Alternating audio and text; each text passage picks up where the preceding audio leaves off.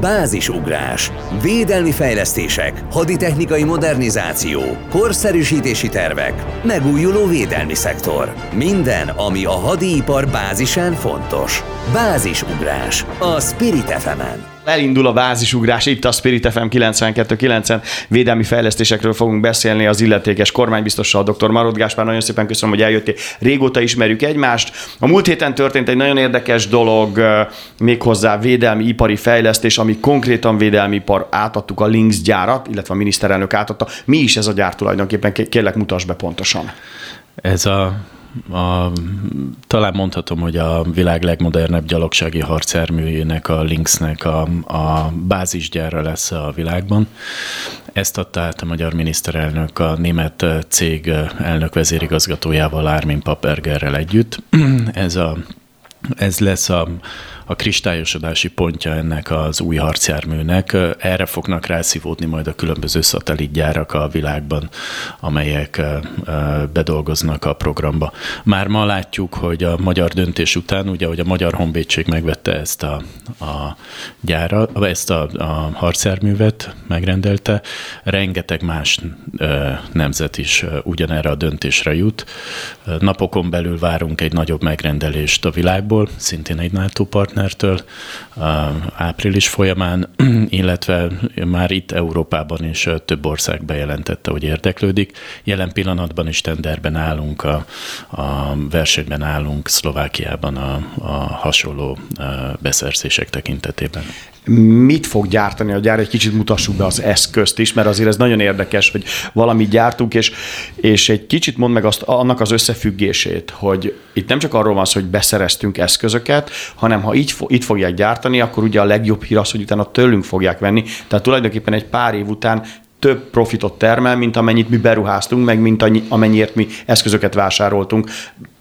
Konkrét számokról nem nagyon szoktunk beszélgetni, mert ráadásul egy, egy része államtitok, de jól gondolom, jól számolom előre? Ugye ez nagyon lényeges, hogy ebben a gyárban a magyar államnak 49%-nyi tulajdon uh-huh. része van illetve minden olyan Rheinmetall által ide telepített gyárban, ahol komoly a világ élvonalába tartozó magas technológiájú úgynevezett high-tech hadipari eszközöket, haditechnikai eszközöket gyártunk, ott a magyar államnak 49%-a van a Rheinmetall mellett, tehát ez egy komoly profitra is számítunk ezekből uh-huh. a mhm. beruházásokból. Másrészt a gyalogsági harcjármű, ugye amit lehet látni azért most elég gyakran a sajtóban, arról azt kell tudni, hogy még egy, egy felső középkategóriás luxusautóban nagyjából van olyan 2000 alkatrész, addig egy ilyen harcjárműben van 8-10 ezer alkatrész, és bár nem tűnik a formailag annyira kidolgozottnak, mint egy luxusautó, de technológiáját tekintve messze fölött áll a Ez full high-tech, hogy így kicsit slangbe beszéljünk? Igen, igen, tehát ami benne van, ami benne van elektronikai, illetve e, bizonyos e, mehatronikai e, rendszerek tekintetében, az messze felülmúlja a, a, egy luxusautónak a képességeit. Mikor, mit kell tudni a gyár specifikációiról, mikor kezd el gyártani, hány ember dolgozik benne, kikkel dolgozunk még együtt, és akkor még egy kicsit a, a megrendelésekről, még csak egy pár mondatot. Jelen pillanatban a, a gyár épületét adtuk át, a, pontosabban a miniszterelnök úr adta át Armin Papergernek a gyárépületét használatba. Ő magában érdemes erről is két szót mondani, Igen. hiszen a német partnereink elmondták, hogy sehol a világban ilyen gyorsasággal még nem épült meg gyártóbázisuk. Ezt a, az Innovációs és Technológiai Minisztérium vitte végig ezt a projektet tényleg példaértékű. Külön érdemes megemlíteni a mellette lévő katonai tesztpályát. Uh-huh. Az a katonai tesztpálya, ahol ezeket a harcjárműveket, illetve bármilyen nemű harcjárművet, harckocsit tesztelni lehet. Ilyen fejlettségű nincs a világban jelen pillanatban. Tehát többen érdeklődnek egyébként a, a katonai tesztpályának a használata tekintetében, nem csak a Rheinmetall. És a, a, a, a német fél, pontosabban a vegyes vállalat, a német-magyar vegyes vállalat most kezdi el a mai naptól beszállítani a gyártósorokat, és ha az ütemtervet tudják tartani, akkor az év végén, az év utolsó negyedévében megindul a gyártás. Biztos ott leszünk és beszélünk is róla itt a rádióban, meg, meg szerintem forgatjuk is, ez egy teljesen természetes dolog, ez óriási sikerélmény. Nem minden hadipari átadásnál vagy eseménynél van ott a miniszterelnök, azért ez egy különleges dolog. Azért ment el, mert kampány van, vagy azért ment el, mert ez Magyarország biztonsága szempontjából kiemelten fontos?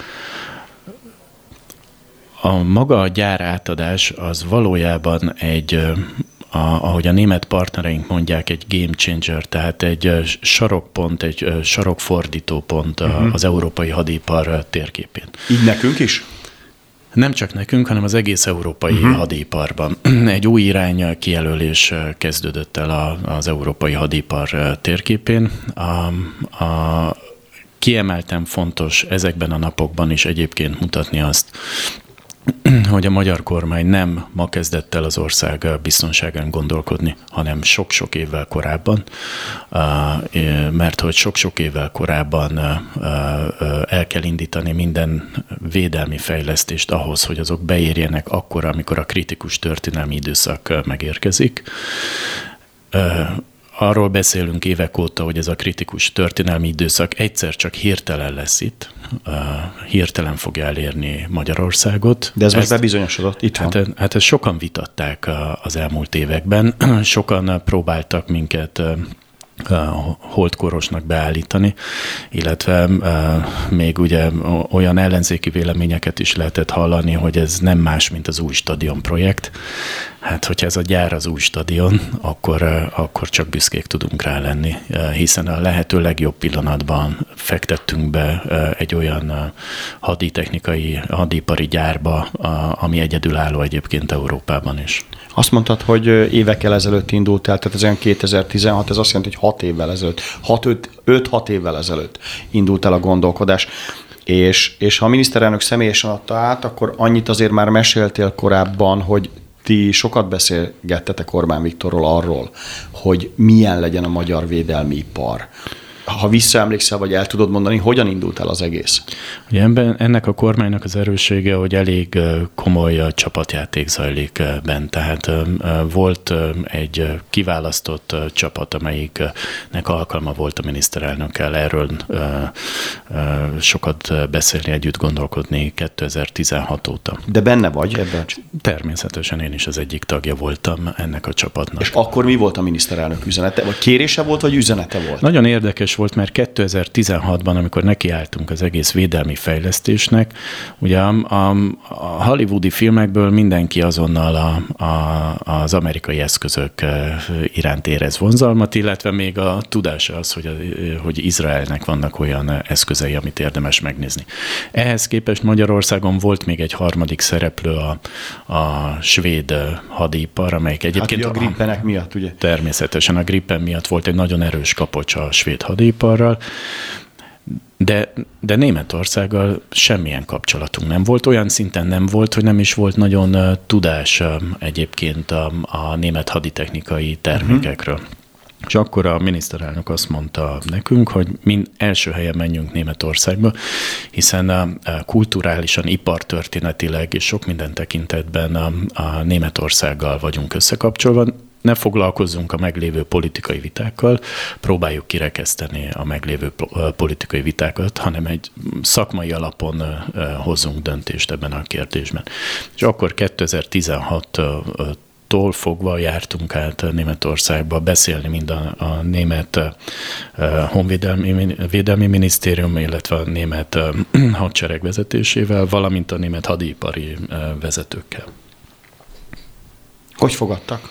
De pont azért most egy, egy másodperc elgondolkodtam, hogy, hogy valóban, tehát 2017-re gondolok, hát a, a, a német kormány és a magyar kormány konkrétan a földgömb két teljesen másik szélén állt, tehát hogy nem volt nagyon pozitív a kommunikáció. Ehhez képest a védelmi ipari fejlesztésben és a beszerzésben? Nem volt más a helyzet, de más oka volt. Nem vettek komolyan minket. Tehát előtte... Bocs, hogy megkérdezem, az mit jelent? Nem 20, veszik fel a telefon? Nem, nem, nem, nem, nem, nem, a németek nagyon jól neveltek, előírás szerinti működő úriemberek, tehát a lehető legkedvesebben beszélgettek velem. Azért, mert az elmúlt évtizedekben, az azt megelőző évtizedekben a magyar tervek azok rendszerint az íróasztal fiók mélyén végezték, nem vettek komolyan minket. Németek azok eredményorientáltak. Uh-huh. Egy eredményorientált kultúra. Mm, egyébként túl sok érzelmet nem visznek bele a döntéseikben, nekik az eredmény számít. Kimentem, nagyon kedvesek voltak, megadtak minden tiszteletet, amit, amit egy emberi viszonyrendszerben meg lehet kapni, de lehetett látni rajtuk, hogy hiszik, ha látják majd, hogy komolyan gondoljuk a, a fejlesztéseket. De aztán volt egy áttörés. Hát sok évbe került, de lett egy, lett egy nagy áttörés. Erről már beszélgettünk egyszer, de volt, volt valami, amire azt mondtad, hogy nagyon komolyan vették a magyar kormányt és a magyar védelmipari beszerzés terveket, meg a döntést. Igen, ugye? A, a, a, az első, amire felnyílt a szemük, az a magyar helikopterbeszerzés volt. A H145-ös. Igen, a, az egy emblematikus pont volt, ugyanis a régióban szinte kivétel nélkül minden másik ország amerikai platformok mellett döntött, és egyedül Magyarországban tettük le a voksot az európai hadipari termékek mellett, és az európai eh, úgynevezett interoperabilitás, tehát eh, egységes eh, technológiai alapú haderőfejlesztés víziója mellett. Nagyon kilógtunk. Tehát a, a, nagyon érdekes volt a történet, mert a valóban a, az európai jövőért mi tettük a legtöbbet a, a védelmi fejlesztések tekintetében, és ezt a mai napig elismerik. Tehát az első ilyen pont az volt.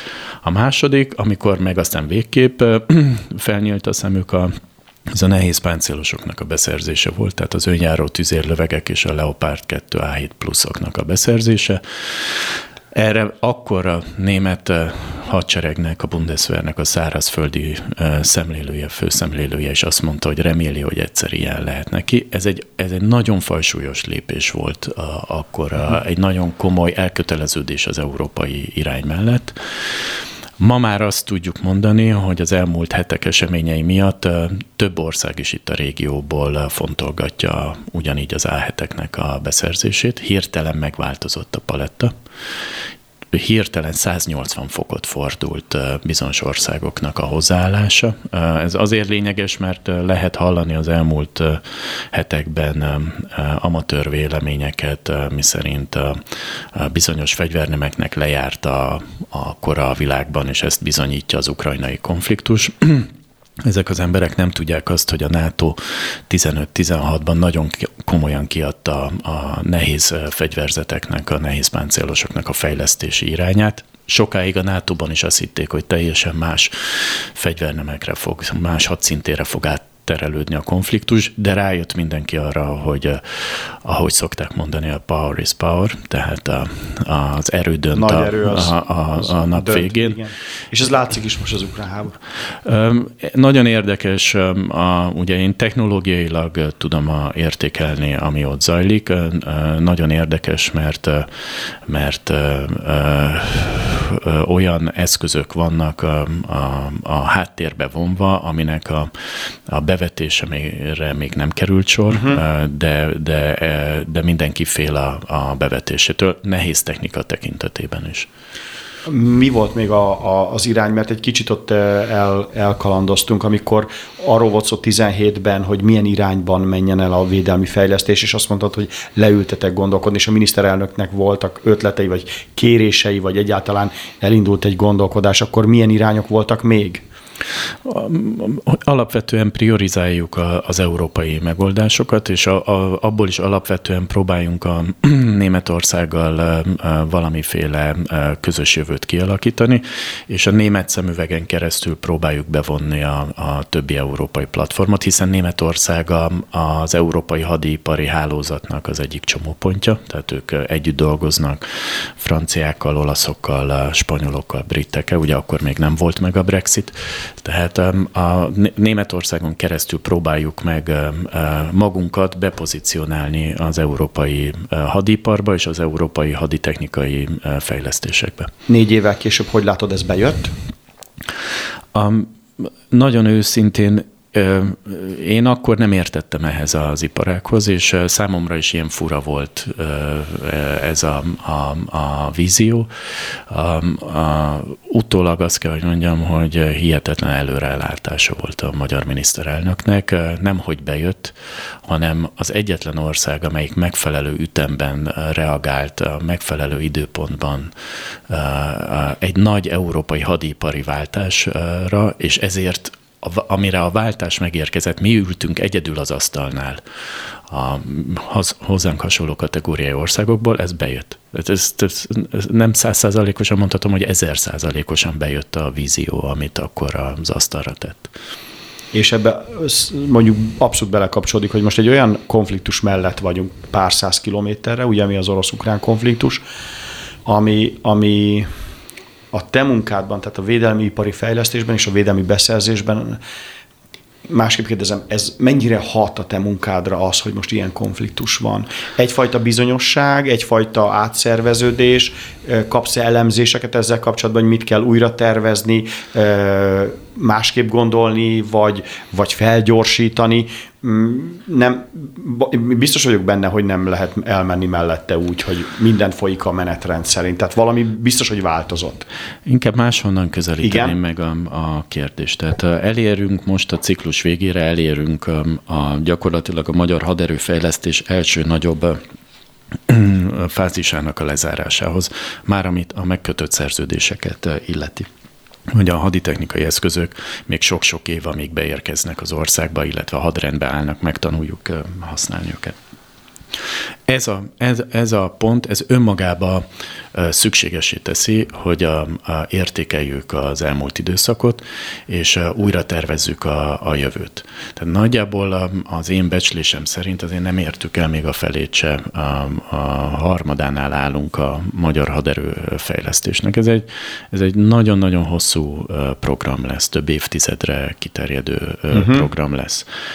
Yeah tehát önmagában ez a fázis is ö, rákényszerít minket arra, hogy értékeljünk döntéseket, és, a, és finom hangoljuk a jövőt, a prioritásokat újra hangoljuk, hogy, hogy vajon milyen prioritást listát kell felállítanunk. 2016-ban, amikor elindultunk, elmondhatjuk, hogy semmink nem volt. Tehát nem volt nehéz döntést hozni, mert bármit vettük, tudtuk, hogy helye lesz a, a, a magyar védelmi képességekben. Nyilván segített nekünk nagyon a NATO, hiszen azért a NATO-nak elég szigorú értékelése volt a magyar helyzetről, nagyon negatív értékelése volt a 2010-ig eladott eszközökről, bár a NATO 2010-ig is komolyan hiányolta a nyugati technológiákra való átállást, uh-huh. de azt, hogy 2010-ig még a meglévő uh, szovjet haditechnikai eszközöket is nagy mértékben uh, értékesítettük és eladtuk, az nagyon uh, mély pontra vitt minket a NATO kapcsolatokban. Ez kevésbé jött át a sajtóban, hogy Magyarországnak mennyire rossz volt a megítélése a 2010 előtt végrehajtott eladásokkal kapcsolatban. És utána nyilván értették, hogy a 2006-7-es világválságban az ország annyira megfeküdt, hogy, um, hogy 2010 után először a gazdaságot kellett végre helyreállítani, de, de volt, volt egy türelmetlenség a NATO irányából, hogy most már indítsuk el a fejlesztési programokat. És az első lépéseket nyilván a, a NATO fejlesztési irányaival nagyjából 80%-ban azonos kérdésekbe tettük le van a NATO-ban olyan ország, amelyik kifejezetten barátilag állt hozzá, mert a NATO azért egy nagy szövetség. Van olyan, aki ebben nagyon sokat segített, tehát tudsz megnevezni olyan országot, akivel jobb a viszony, mint a többivel? A, a NATO máshogy működik, Igen? mint, a, mint a, a hagyományos politikai szervezetek, mint az Európai Unió, ENSZ, stb. Bár a NATO-nak is van, le van öntve egy politikai fedőszervel, de ott azért sokkal jobban elismerik az embernek a valós teljesítményeit. Tehát amikor látták, hogy az első szerződéseket megkötjük, uh-huh. akkor mi azt vettük észre, hogy a, a NATO-ban komoly ö, ö, szóval bíró nagyhatalmak azonnal mellé álltak Magyarországnak, mert azt mondták, hogy végre. És bár van belül is nyilván pozíció, belső pozíció a harc a nato belül, de a nap végén mindenki elismerte azt, a, a, hogy a fejlesztési irányunk szakmai szakmailag megfelelő, nagyon jó döntéseket hoztunk, és ebből a, a szempontból mögénk álltak, és a hirtelen, hirtelen elkezdett nőni a nato belül a bizalmi indexünk. Mostanában beszéltél a miniszterelnök, és tudom, hogy most választások előtt vagyunk pár nappal, de, de, de érdekelne, hogy mit mondott a fejlesztésekről, meg van elégedve? Hát valószínűleg igen, mert átadta a Links gyárat, vagy eljött Zalaegerszegre, de az összes többi irányjal, vagy van, van megint gondolkodás a következő egy évre, két évre, hogy Magyarországnak milyen fejlesztésekre kellene gondolni, vagy haladni milyen irányba? Más a, a szituáció jelen pillanatban. Tehát az a, a, mi, ter, a, a, a, a mi területünket kifejezetten érinti az ő mondata, amikor azt mondta, hogy stratégiai nyugalmat kell erőltetni az országra. Tehát, hogy a, a fejlesztés az nem lehet egy kapkodásnak a tárgya, csak uh-huh. azért, mert a, egy olyan konfliktus, amit egyébként a katonai jellemzőink előrevetítettek már sok-sok évvel ezelőtt, korábban érte el a, a, az országhatárunkat. Tehát nekünk nagyon fegyelmezetten tartani kell a, egy hosszú távú programhoz magunkat, nem szabad elkezdeni kapkodni, ezt a programot értékelni kell, most nyilván a, a, meg is lesz a lehetőség arra, hogy értékelje a kormány, új prioritásokat helyezen kilátásba, illetve majd meg fog jönni ennek a konfliktusnak is a, az értékelése, de ott meg kell várnunk a katonai szakértőknek az értékelését, hogy hogy látják ezt a konfliktust, hiszen azért ebben mégiscsak a világnak az egyik nagy hatalma vesz részt. a, a, a, de ott ott nem szabad elébe rohannunk a katonai értékelésnek. Tehát ki kell várnunk nyugodtan azt, hogy lássuk, hogy valóban mi történt, hogy történt, mire voltak képesek, mire nem voltak képesek, mire lehettek volna képesek, az is egy nagy kérdés. A, mit mertek használni, mit nem mertek használni. Itt rengeteg kérdés van. Szép nyugodtan meg kell várni, hogy erről tudjunk valós következtetéseket levonni. Valószínűleg az idő kell, hogy elteljen. Sok, sok, nagyon sok katonával, tábornokkal beszélsz, sőt, hát szerintem azok közé tartozol, aki kap is hírszerző jelentéseket. Zárójelbe hagyj kérdezek egy nagyon rövidet. Hogyan látjátok, vagy a szakemberek hogyan látjátok, ha már védelemmel foglalkoztok, meddig húzódhat még? Tudom, ezt nem lehet, ez, ez, tudom, hogy nem jós vagy, és nem ez, de, de van-e valami már értékelés, vagy el lehet-e mondani ebből három mondatot? Mert mindenki azon gondolkodik, hogy ez két hét, három hónap, nyolc hónap, tehát itt teljesen változó vélemények születnek. Sajnos egy olyan helyzetben vagyunk ezzel a konfliktussal, hogy a, a, a a, a nyilvánosan elhangzó vélemények nagy része mögött nincs megalapozott uh, tudás. Uh-huh. Sokan szeretnek az öt perc hírnévért uh, reflektorba fénybe kerülni, ezért én személyesen nem is szoktam erről nyilatkozni, hiszen nem az én szakterületem, én is csak arra tudok hagyatkozni, amit a, a katonai vezetőink és a katonai jellemzőink mondanak. Ahogy látom, én laikusként hangsúlyozva ezt a dolgot, és nincs ebből a szempontból több tudásom egy átlag állampolgárnál, Yeah. Itt a, a nagyon nagy kérdés az emberi faktor, és hogy az emberi, az emberi faktor, a politikai faktor az hogyan, hogyan reagálja le, és milyen döntéseket hoz. Tehát ez már rég nem egy hadseregvezetésnek a döntése, ez a konfliktus, ebbe politikusok viszik a döntő szerepet. Az, hogy ők hogyan reagálják le az adott szituációkat, a következményeit, ami napról napra változik, az meg kiszámíthatatlan. Tehát ez én mindenkinek azt tudom mondani, hogy inkább kevesebbet jósoljon ebben a kérdésben, és dolgozzon azon, hogy mindenki lenyugodjon, és ez a konfliktus leálljon, hiszen ez nekünk nem játék. Egyáltalán nem játék. Ebből a, ezt a konfliktusba egyetlen egy érdekünk lehet, hogy a felek a lehető leggyorsabban valami megnyugv, megnyugvásra jussanak, valami rendezésre. Ez egy kiváló végszó volt, nagyon szépen köszönjük Marod Gáspárnak, hogy vendégünk volt itt a bázisugrásban, a védelmi fejlesztésekért felelős kormány. Biztos köszönjük szépen még egyszer, és várunk legközelebb jövő héten.